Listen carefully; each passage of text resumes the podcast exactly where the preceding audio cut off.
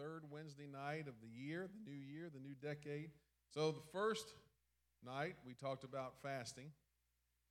Last week we talked about the word. Tonight we're going to talk about prayer. Okay? And I enjoyed putting this lesson together. I hope you enjoy it, listening to it as much as I did putting it together. Everybody's hot, cold. You all good so far? All right. I don't see anybody got your blankets on. There's a couple extra blankets over in this section here. You need them. Okay, prayer. Getting back to the basics. We got to get back to the basics of prayer. Jesus said this comes only by fasting and prayer. And we talked about fasting, that it was a, um, a custom of the New Testament church. Also, in the Old Testament, you'll find several instances where fasting was practiced and put into employment there. But we're going to talk about prayer tonight. Prayer is just talking to God, it's a relationship. I'm, I'm teaching Bible studies to someone uh, via the internet. Uh huh. And the Bible study I sent, I sent them a Bible study at 240, uh, 215 this morning. Amen. And talking about the family of God. You're born into the kingdom. You're birthed into this, just like a natural family. You're birthed into it. And so, one of the things that we have to realize is that it takes things to maintain. You got to maintain a relationship with your family. Amen. You got to go see him every now and then. Okay. We got some friendly families here, y'all. We Got some friendly families. Okay. Prayer. So let's get back to some basics here. It can often be difficult to find time to pray each day. Anybody been there? All of us have been. Even the pastor. We have work, family, and other obligations takes most of our attention, and then when the day is done, we discover that we forgot to pray. How do you like when you were going to fast and then you forgot that you fast? We're going to fast till after you suck down that egg McMuffin. And it's like, oh Lord, forgive me, Jesus. But it's it's hard. It's it's hard, and the devil is going to put things in your path to distract you. And we were talking. Uh, who was I talking with? Was it you, Ginger? We were talking about the conveniences that we have now. You know, when Amy and I were dating, I had to pay for long distance phone calls. You remember that? Remember when you had to pay for long distance phone calls? Now, there were some girls I dated that I wished I'd had that money back on those long distance phone bills that I had to spend. I remember my dad slapping the phone bill down, and it, he had circled all the calls that were mine. And he said, Young man, these are yours. Oh, Lord, have mercy. And then when we didn't couldn't talk to each other, we wrote letters. We put them in the mail. You mailed them. If, if you mailed something from Western Maryland to Houston, it took four or five days. Days to get there. Now we type something up and hit send, and it's around the world in seconds. But what happens is our life becomes so convenient that we pull in more stuff that we have to do. So we're still out of time. So we're out of time when we pray. One solution is not to try a grandiose plan for prayer, but to be consistent with a short schedule of prayer each day. Okay? Like we talked about reading the word, a lot of, a lot of us probably aren't going to be able to start, continue, and finish reading the whole Bible this year. You're going to get stuck somewhere, going to get behind, a lot of days, and then finally going to throw up your hands and say, I quit, I give up. So we decided, uh, I threw out the, the idea, just read the New Testament. Read the New Testament. Do that this year. Here, I don't want you to pray an hour. Because a lot of us run out of things to say in an hour. An hour is a long time. Okay? So let's talk about if we prayed 15 minutes a day That seems to be an attainable goal for most people. And we all can find 15 minutes to pray each day. 15 minutes. That's like nothing. Gary Jansen uh, is an author. He explains the reason why this particular number of 15 is so effective in his book called The 15 Minute Prayer Solution How 1% of Your Day Can Transform Your Life. And he explains it like this. Let me explain to you, Lucy. Okay? Did you know that there are 1,440 minutes in a day? It's true. I did the math, he said. Did you also know that 1% of all that time is 14 minutes and 24 seconds?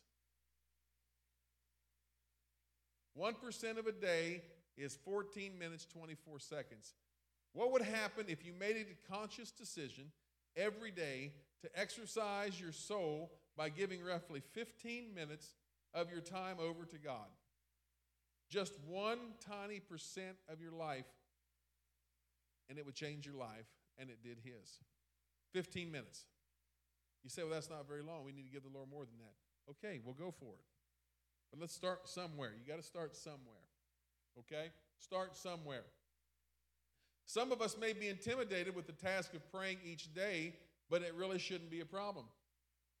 A lot of people say, well, we need to pray an hour for the Lord every day. And the people saying that haven't prayed an hour a day in 14 years.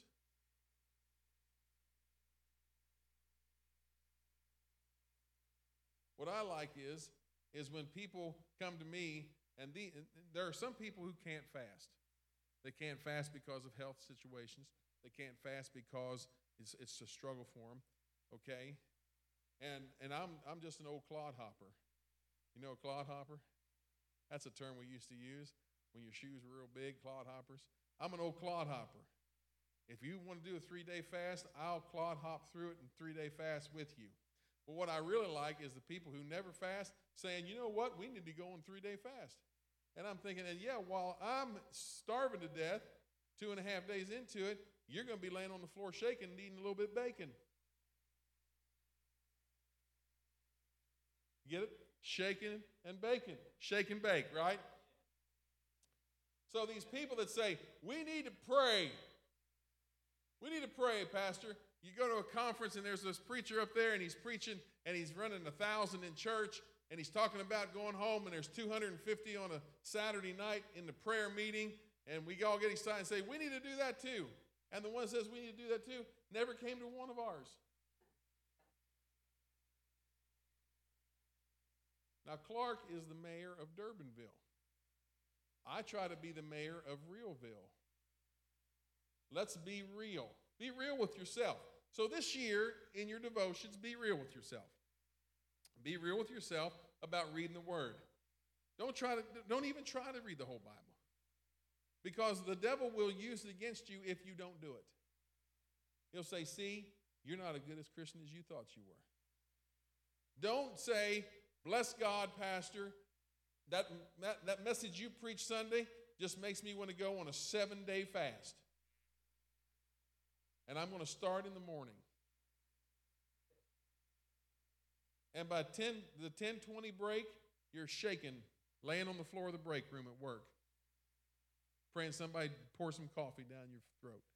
You know, oh, I got, what have you been doing? I'm fasting. Can't you tell? My, my forehead's got a billboard that says I'm fasting. Can't you tell? So we don't want to overextend ourselves with something we cannot do, and then the devil turns around and uses that against us called condemnation. You can't read the Bible through. You can't fast. Now you can't even pray an hour. So let's pray 15 minutes. So let's see how this 1% a day works. The key is to set aside time every day. All of us have that time. All of us have that quiet time. Some of you like to get the best part of waking up is Folgers in your cup. Jesus. Whatever you don't drink of your Coke, take it out there and pour on your battery in your car. Let it eat the corrosion off of it. Oh, Lord. What is good to the last drop? Maxwell House is good to the last drop. All right. So each of us have coffee time, or you wake up in the morning. You morning people love to watch the sunrise. You love it. You love it. All right? We, we night owls like to see the sunset. But what we're going to do, so the saying goes slow and steady wins the race. Slow and steady wins the race. Steady, consistent prayer has a much greater effect on our prayer life than intense bursts that fizzle over time. All right? Years ago, years ago, 30 years ago, the big craze among Christianity was we're going to pray from six, at six in the morning at the church. We're going to pray for an hour. There's a big old church down in, in the Dallas, Texas area that did that. And they, you know, they pushed it and it happened. And let's face it, some of us, we can get, we just can't get there. I remember one church I was working in, they called a prayer, a, a 3 a.m. in the morning prayer, Saturday morning, right? 3 a.m. So I went to sleep on Friday night. And I slept all night and got up. And when it came, came time, I saw the, the pastor, my boss, that day. And I said, I, I said, I don't know what I'm going to do. I don't know if I'm going to go to sleep and sleep for a few hours and then get up and then come to the church and pray at 3 a.m. I don't know if I'm just going to stay up all the night and then go home and go to bed. And he looked at me and he just kind of grinned. He said, Brother Tracy, yes, sir. We already prayed. It was this morning. Well, I thought Saturday night meant when Saturday night began. I had totally missed the whole prayer meeting. So uh, I just decided that that was a sign from the Lord that I would just sleep all the way through it again, and the next one I would make it. Amen. And I did. But this 6 a.m., a lot of people aren't going to come to this church at 6 a.m. to pray. All right? For instance, when I worked on the East Coast in the church, we did that 6 a.m. I've shared the story with you. We'd like that extra couple hours of sleep before we had to go to the office, so we would come at 5. We would come at 5 a.m. and pray in that sanctuary. That sanctuary would seat 1,500 people, a 1,000 on the floor. You know what a big old sanctuary like that is at 5 in the morning? Spooky. All right? We'd pray and then we go home sleep for two or three hours and come home come back and go to work. So when I left that place of employment, that church, and went to the new church to pray, the pastor was totally different. Oh, we don't pray like that. We pray at home, we do devotions. We're just, we just, and so I had to change things. So we're not going to look at just a, a, a burst of intense prayer one hour and it's going to happen for us. Let's look at 15 minutes a day, and it can accomplish this in several different ways. First of all, find short moments to pray throughout the day. How about to start the day off, a five minute morning prayer? How about in the middle of the day, to ask God's help in the middle, midst of the day, a five minute lunch prayer, afternoon prayer? Muslims pray, what, how many times a day? Five times a day. I'll never forget when I was in Amman, Jordan. I was going to Israel. We flew into Jordan, and I'll never forget at 5 a.m. I mean, the sirens went off, the speakers went off. I had jet lag already, and I'm hearing all that. It's like, wow. But there are people coming to pray. How about this? A final night prayer, which helps a person examine their day and see where they need to grow and improve. Right there. Five minutes morning, five minutes middle of the day, five minutes at night, 15 minutes of prayer. You're spending time with the Lord. That's what it's all about. You're talking with the Lord. You're spending time with Him. 15 minutes of prayer, you can do this and accomplish it in several ways. You can do it all at one time. If you and Folgers and the sun rising is your 15 minutes, do it. Whatever works for you. God made you, He made you a morning person. I don't know how, why, but He did. I know why, because the morning people have to cover for the night shift people. And when the morning people go to bed at 4:30 when they get home from work, five o'clock in the afternoon. The night shift's got to pull up the slack. Got a cover for you in the night shift. Okay? All at one time. Or do it in the morning. You can do that in the morning or before you go, and, and however God's wired you to do this. Praying for 15 minutes a day may seem like a short amount of time, but when it's done in faith, it affects you for a lifetime. Not only that, but the goal is that the 15 minutes of prayer will lead to praying without ceasing. Now, there are days where I do not come in here and pray in the sanctuary. There are days when I do. There are days when I come in here and pray. I'll pray 35, 45 minutes, hour, hour and 15 minutes, whatever. There are some days when I wake up and the phone takes off. It takes off with calls and text, and I've got to go here and talk to this one. So when I'm not here today, what am I doing? I'm on the road praying. On Mondays, I take the, the deposit up to the bank in Nokomis. I purposely keep the radio off. I shut the radio off. And from my home to the bank drive up is 30 minutes of beautiful Holy Ghost praying. I yell out your names. Yes, I yell in my car. Bernie Mordini. I take off on Vernie Mordini.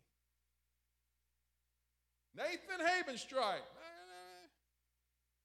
And I'll pray in tongues until I feel that release. What am I doing? Now I'm praying without ceasing. Now I've turned a 15 minute prayer meeting into I'm praying 30 minutes in the car. And I'm telling you what, if the Lord's moving after I go through that drive through, the radio keeps off again. And another 30 minutes, I'm praying again. Why? Because now I'm developing a prayer life here. But it starts small, right? 15 minutes. We must start small, have faith the size of a mustard seed, and let God do the rest. Just let God build Himself in you. Let the kingdom be built in you. Amen? A day has these statistics. I know you would like this. It has 24 hours. 1,140 minutes is in a 24 hour period. One hour has 3,600 seconds, which means that 24 times 3,600, you have 86,400 seconds in a day. And you can't get nothing done? You can't get nothing done in 86,400 seconds. That sounds like a lot until you realize how small it is. That's our day. And so we fill that day with 14 minutes and 24 seconds of prayer. There you go. And just be consistent. Just be consistent.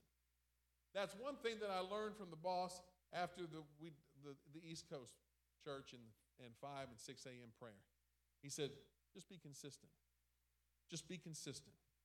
If you're consistent, God will take care of the rest. Amen? And so in that 24 hour period, eventually the sun goes down. Look at that picture. How about that? Eventually the sun goes down and the sunset, and you may just find yourself, the Lord may translate you in the prayer in your prayer world to a beautiful tropical paradise. Amen. But until then, you're still in central Illinois. Amen. 10 truths to remember and pray in your war room. Now, I incorporated this because that seems to be a very, very strong movement right now. Finding a place in your house, find a place where you can pray, your prayer closet. Okay? I remember one time I played hide and seek from my mom. And I went in and I got in, we lived in a trailer. I got in the closet of their bedroom, my mom and dad's bedroom, and I got in behind a bunch of clothes. They weren't my dad's clothes either. Imagine that. I had to, I, and I sat on a wig box. You ever seen the wig boxes? Big round wig boxes. So I'm sitting on a wig box, and my mom is looking for me. She's hollering for me. She's hollering for me. She can't find me. And I think, this is awesome. I'm hiding from my mom. I'm in this closet I'm hiding. And finally, she starts going through the whole house and she opens up the door to her closet and sees my feet. Because I'm sitting in the back, all she can see is my feet. And you know what my loving mother said to me? Tracy, that's a good way to get shot.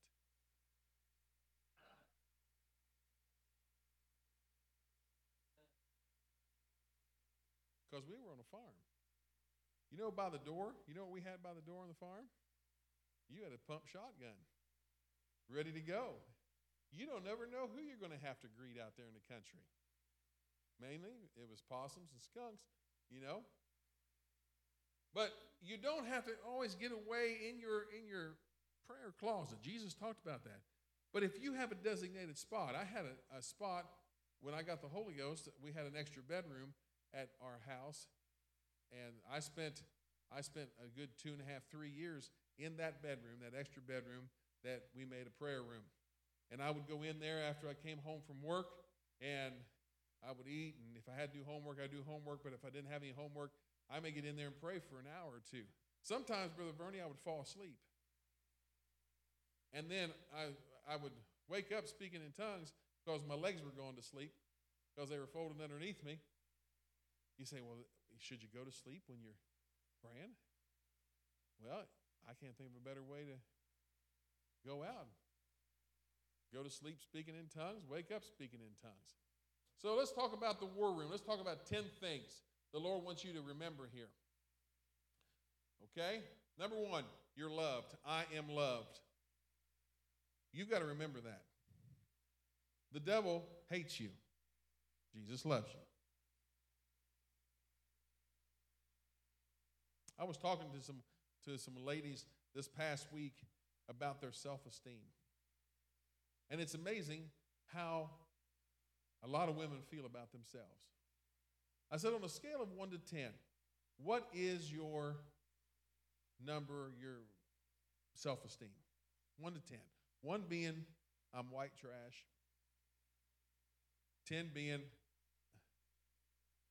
I'm the happiest girl in the whole USA, right? Donna Fargo.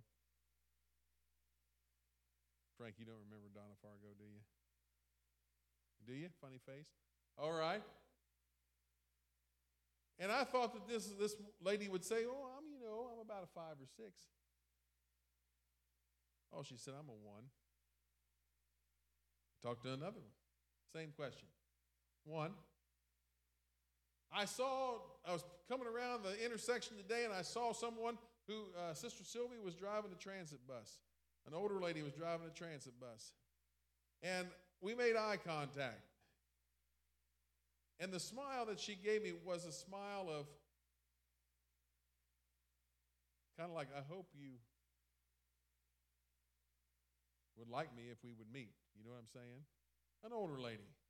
And I just prayed and I said, Lord, how many women in the world, their self esteem is just been destroyed? Listen, Jesus died for our sins. God loved us before we were even born. He forgave us of our sins.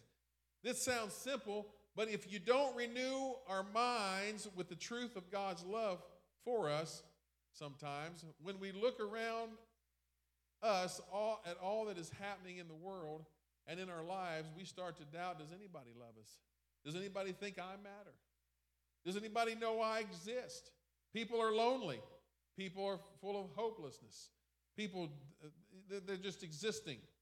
They're just in the routine of life. But John 3 16, for God so loved the world that he gave his only Son, that whoever believes in him shall not perish, but have eternal life. You got to get a confidence that God loves you, cares for you. He put his spirit in you, didn't he? He gave you a spirit. I am forgiven. Here's another big one. Unforgiveness is a powerful tool. Unforgiveness will rob us of every blessing that God's trying to give us. Saturday, when Brother Josh was here, I think it was Brother Josh, he said, I want you to think about is there anybody in the world that you hate?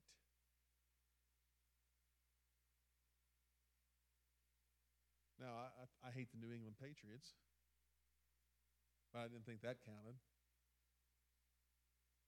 I just don't like that team. But I couldn't think of anybody that I really hated. That's a strong word. But unforgiveness, unforgiveness will, if the, Jesus said, if you cannot forgive your brother whom you can see, how can your Father in heaven forgive you whom you cannot see? If I can't forgive Danny for what Danny did to me, August 12th, 1996, at the Ramsey Cafe. Uh, I know the date, I know the time. Do you remember? I remember. I'm just, I'm just made it up, Danny. I'm just using you for an illustration. He was sweating, wasn't he? Yeah. So this unforgiveness is, is like this. If I can't forgive Danny, how can the Lord forgive me? That's what Jesus is saying. And they say that unforgiveness is like drinking poison and expecting the other person to die. If you're the person that did you the dirtiest, did you the wrongest, if that's a word, did you the most damage and hurt in your life, was stranded along the road, would we be able to stop and help them? That's what we got to ask ourselves. So we have to let, I'm forgiven. Jesus was born in a stable in a town called Bethlehem, and at that moment, the cross was on his mind. He was born to die. His blood gives us forgiveness, redemption, and makes our relationship with God right again. Brings us back into line. Matthew 26, 27, and 28. Then he took a cup, and when he had given thanks, he gave it to them, saying, Drink from it, all of you. This is my blood of the covenant which is poured out for many for the forgiveness of sins. All of us are unworthy of the blood of Jesus, but it's a gift of God. So all of us get to enjoy its benefits. So I'm forgiven. I'm chosen. You're not here by accident. You're not here by accident. You're here on purpose. You're here with a purpose. Sometimes these words are hard to believe, but you were chosen by the God of the universe. Out of all the people in the world that have ever lived, ever existed before, now, and coming after you, God put His Spirit in you. That's pretty awesome. That's pretty awesome. Out of all the billions of people, seven and a half billion people in the world, you get to carry around the Spirit of the eternal God inside of you. He created you, you're fearfully and wonderfully made, and He chose you before the foundation of the world to be his child, his beloved. 1 Peter 2 9. But you are a chosen people, a royal priesthood, a holy nation, God's special possession. The devil wants to tell you that you're trash. The devil wants to tell you that you don't matter. But you're God's special treasure. He knows every hair on your head. He knows when they start falling out. He gives the sparrows a place to sleep. Foxes have a place. The lilies of the valley, they don't toil, they don't spin, they don't work. And he said, yet all of them mean nothing. You're the apple of his eye. That you may declare the praises of him who called you out of darkness into his wonderful light. Number four, God's word is a lamp to my feet. So often we worry, we wonder, we ask for wisdom, and yet God has given us the precious gift of His word. How many times have we taken this gift for granted? Psalm 119, 105 Your word is a lamp for my feet, a light to my path. So I want you to think about that for a minute. He mentions two different types of light sources here. He says a lamp and a light. Where is a lamp? A lamp is on an end table. A lamp is on a desk. A lamp is there for you to turn on so you can see the small, minute details of your work. But a light is a light in the parking lot. Isn't it, isn't it so much easier now to go out and find your car in the dark since we got the new parking lights up? It's nice. You can almost read a book out there. You get a suntan. You can get a tan. If you can brave the cold, and I, I go out there tonight and see somebody with your shirts off trying to get a tan, you're going to say, I'm going to say, you really appreciate this, Pastor. Yeah. So a light is general lighting, it lights up the whole thing. So God gives us His word for general lighting, for the generalities. But His word also acts as a lamp to show us specifics, to show us specifics of what He wants to do in our lives. He's concerned and he's he's uh, his attention is on the details of your life. He knows how you're feeling when you get up in the morning. He knows how you're feeling when you go to bed. He knows the struggles you go through. He knows every, exactly what you need before you even ask him. He knows what's going for your mind before you even speak it. Some of you think you're going to trick God and say, "Oh man, I'm not telling God that." He already knows what you're thinking. He already knows what you're thinking. You can't out trick God. You can't out negotiate God. I've tried to negotiate God. I thought I had him. I thought I had God in a corner. I was, I mean, I was going to call Vegas. I was going to call my bookie and say, I'm putting odds on Tracy. Tracy got him in a corner now. I was sitting in that Walmart at 6 a.m in Lawrenceville, Illinois. And I said, Okay, God, if you want me to start a church in Vandalia, you just let somebody walk up to me that doesn't know I'm praying this and say to me, If you started a church in Vandalia, I'd come. Brother Randall, I knew I had him. Hey, ain't no way. It's Lawrenceville the great city of Lawrenceville. Has anybody ever been to Lawrenceville? That's a powerful place. That is a long way from here. Do you know if I'm there at 6 o'clock in the morning, how, what time I had to get up? It's six counties away. And those counties are very sparsely sparsed. There ain't much there at all. But I knew sitting in that McDonald's while my truck was getting unloaded and I'm driving a delivery route and saying, oh man, I left there, Bernie, He's like, ah, man, I got this. Ain't no way. Ain't no way. Now, I did not put a time limit on God. I did not say, I need you to answer me within a week. I did not say a month. I didn't even say two years. I just left it open. I figured I've made it so hard on him. I've made it so hard on God that I'm just going to give him the rest of my life to answer that for me. So that was 6 a.m. I pulled into the Effingham Walmart at 3 o'clock on the same day. Long story short, a guy that I had known, I was trying to hide from him. Because at that point in my life, I didn't know if I was going to be celebrated or tolerated. You don't know if that, you ever been in that situation? You don't know whether you're going to get loved on or shot at. You guys probably never dealt with that before in your lives. And so, I didn't know what the response would be, so I just kind of hid in my truck. Well, Brother Randall, there's only so much you can do in the logbook for 30, 30 minutes, 20 minutes, 30 minutes. You can doodle. You know, you draw your lines when you're driving, when you're not driving.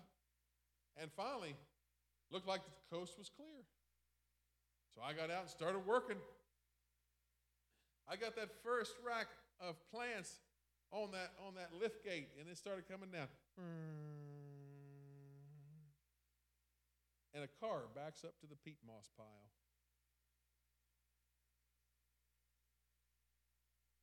And lo and behold, the person I'm trying to hide from gets out of the peat moss pile car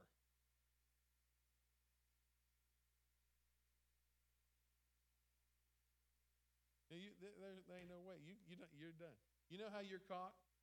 You can't go anywhere. You're caught. You're done. You've been had. You can't go and hide in the back of the truck because the gates don't, the lifts don't move that fast. And he got out of the car and he saw me. How could he see me? Look at how could he? I thought I was invisible. This is what he said. Oh, Brother Tracy, man, it's good to see you. So I thought, praise the Lord, I'm being celebrated. And he walks over and hugs me. And he says, If you started a church in Vandalia, we'd come. Nine and a half hours. He didn't need a day, he didn't need a week. So you're not going to out negotiate God. Okay? You're not going to do it. It's not going to happen. God's word will lead and guide you, but we got to read it. Amen. We've been given armor, like the word. We've been given tools, weapons to aid in the battle we face, the battles we face. We have been commanded to be strong in the Lord. And how do we do this? With the armor of God. We've been given truth in God's word, the righteousness of God, readiness with which to speak the gospel, a shield of faith, the helmet of salvation, and the sword of the Spirit. We have to learn to use them, pick them up, and stand firm in the Lord and in his mighty power. Okay? Ephesians, finally, be strong in the Lord and in the mighty in his mighty power. Put on the full armor of God so that you can take your stand against the devil's schemes. The devil's going to scheme against you.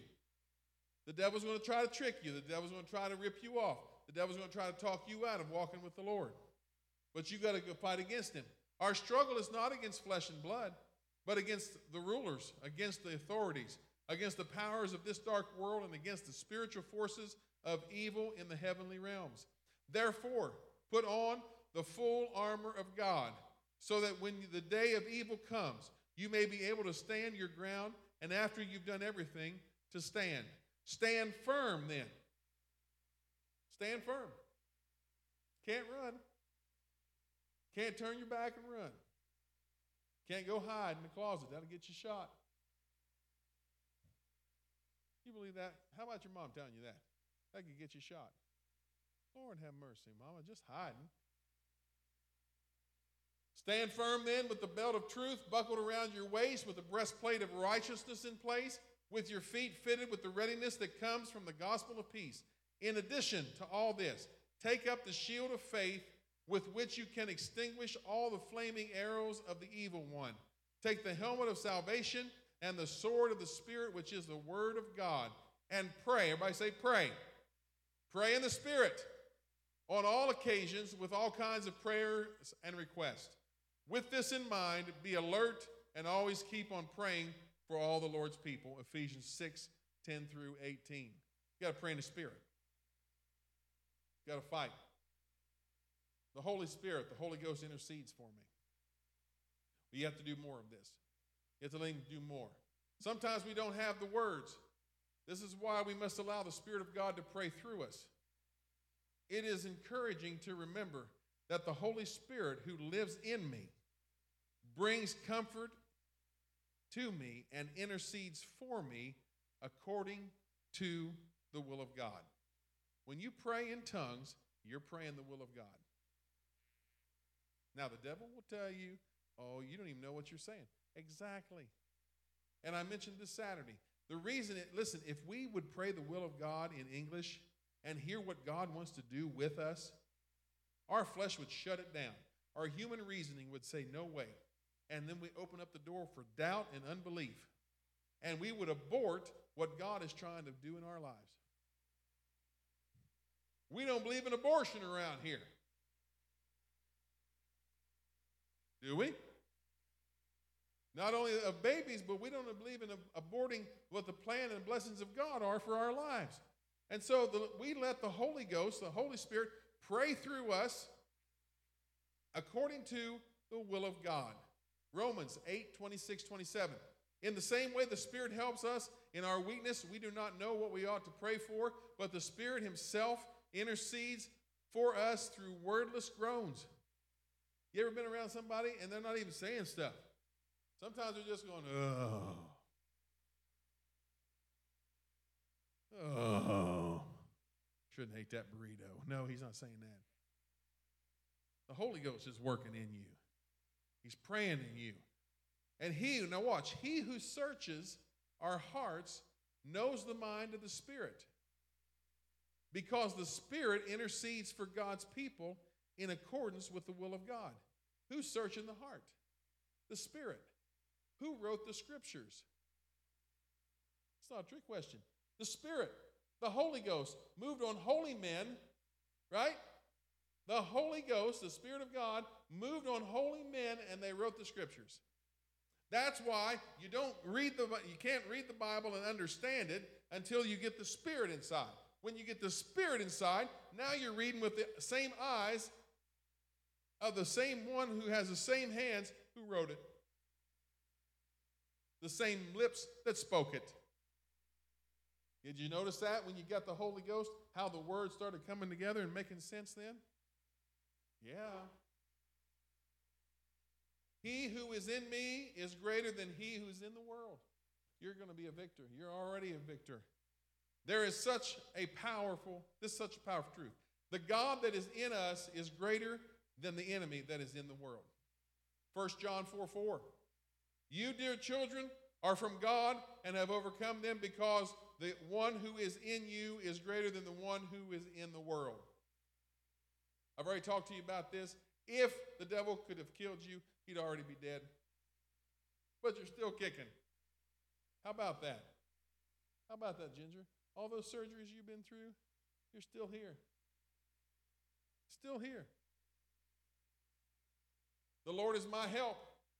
So often we go to others first. Oh, my, my. Oh, my. Watch, something bad happens. We go to others first because we're worried and upset. What if we started taking our problems to God first? Now, that's a noble idea.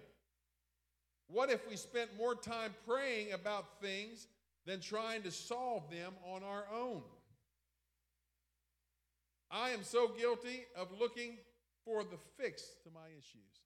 We all are guilty of it. We all think we can fix it. We all think we've got this under control. I want to be better about going to the one who may or may not fix the problem, but can give me peace through the problem. He may not solve everything for you, but he'll give you grace to walk through it. Everything may be crumbling in your world, and He may let it crumble. But He'll never leave you nor forsake you. And while everything is crumbling, what He may be doing is He may be allowing what is crumbling around you so He can build something better for you. Look at Job. Job lost everything. It was so astonishing and, and, and how Job lost everything, that his friends, three of them came. How long they sit there? Was it seven days? They just sit there and looked at him for seven days and didn't say a word.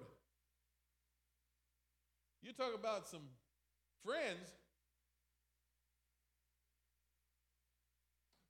They're just looking at you for seven days because they can't believe every, oh, you must be doing something wrong. You must have sinned somewhere. All this may be happening. God was going to prove a point. He said, I'm going to take everything away from Job. He's not going to curse me, he's going to bless me, and then I'm going to give him everything double again. Well, all right. Psalm 121, 1 and 2. I lift up my eyes to the mountains. Where does my help come from? My help comes from the Lord the maker of heaven and earth. Whew. Nine, this is a good one. Praise silences the enemy. Praise silences the enemy.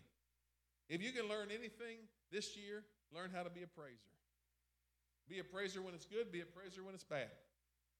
Be a worshiper when it's good, be a worshiper when it's bad.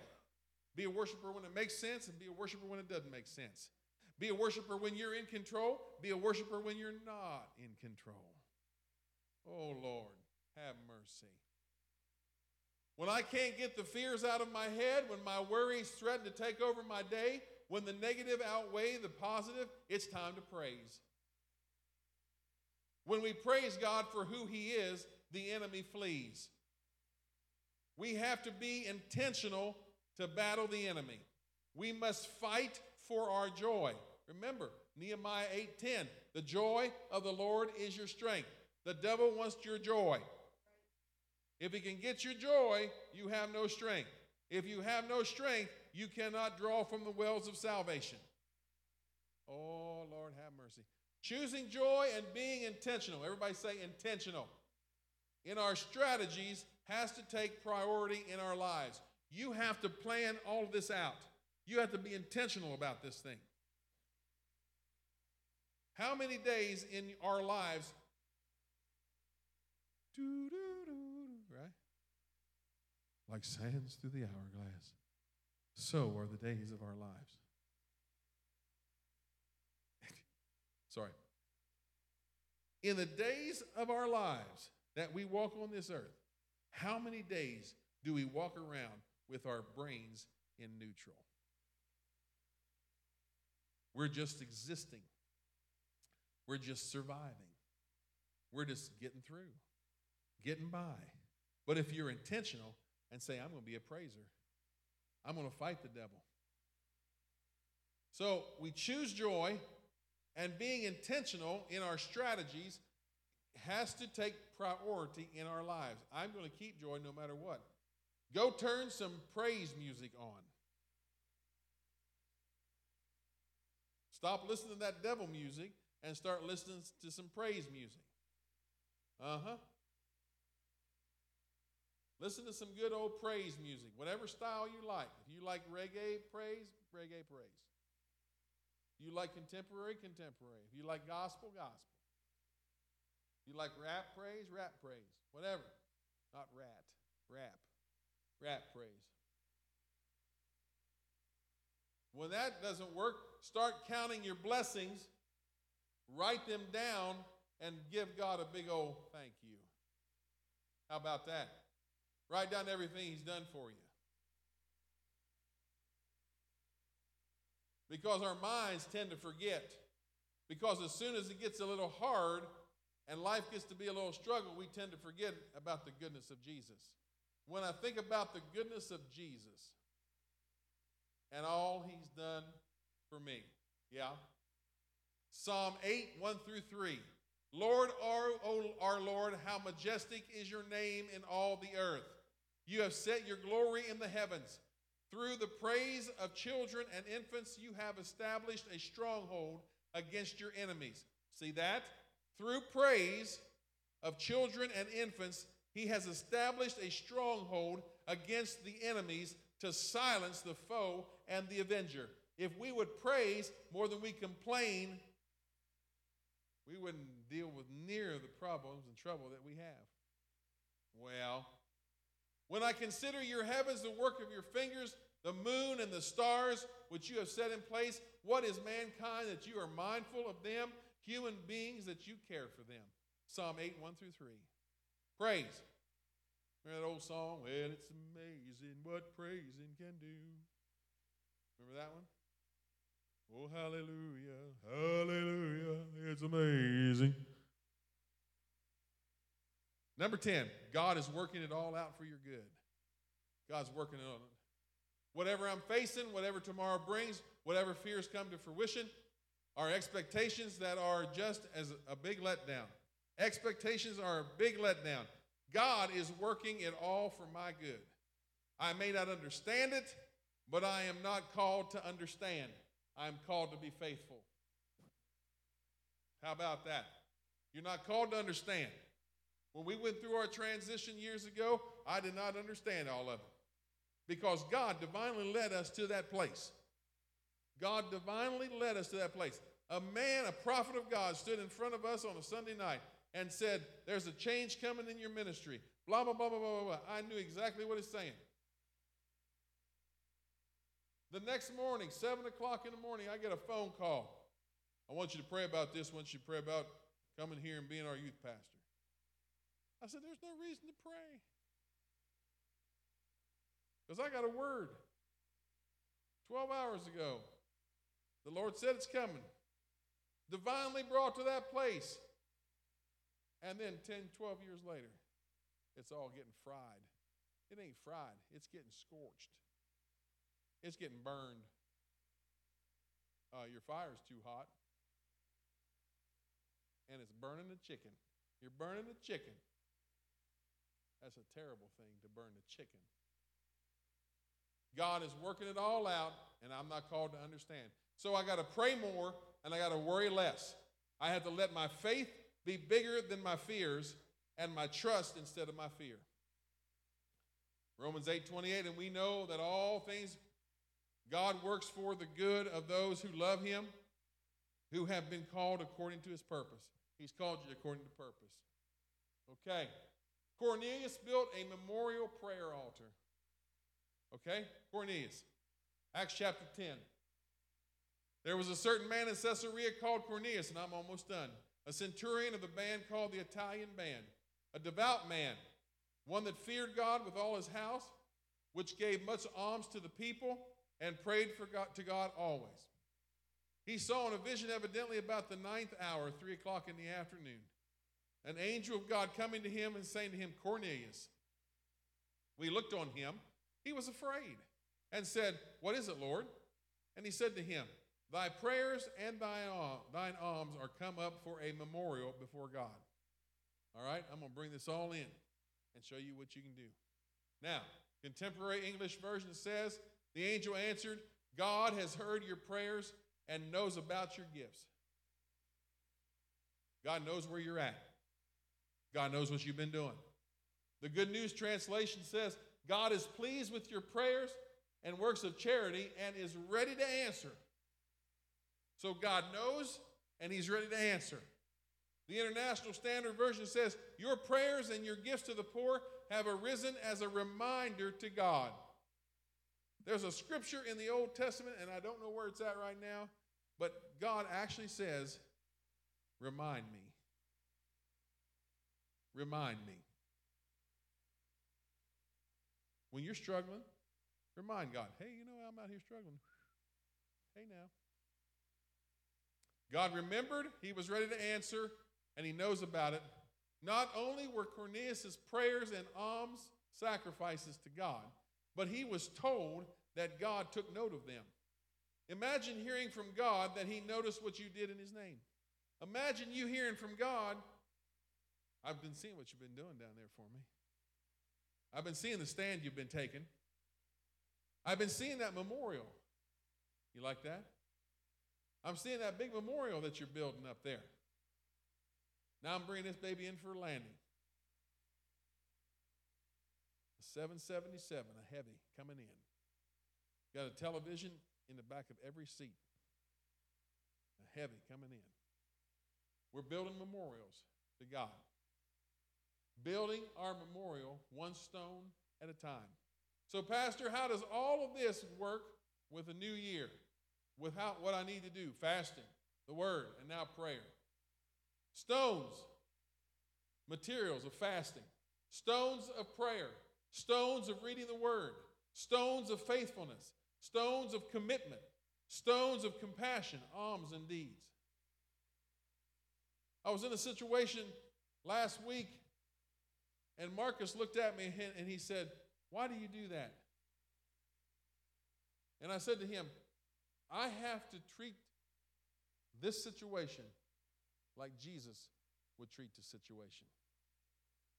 Because I'm Jesus on the earth. I'm the only Jesus these people will see. So, how am I going to treat them? So, you build a memorial, a monument with these stones of prayer, fasting, the word, faithfulness, commitment. Now, think of it as a bank account.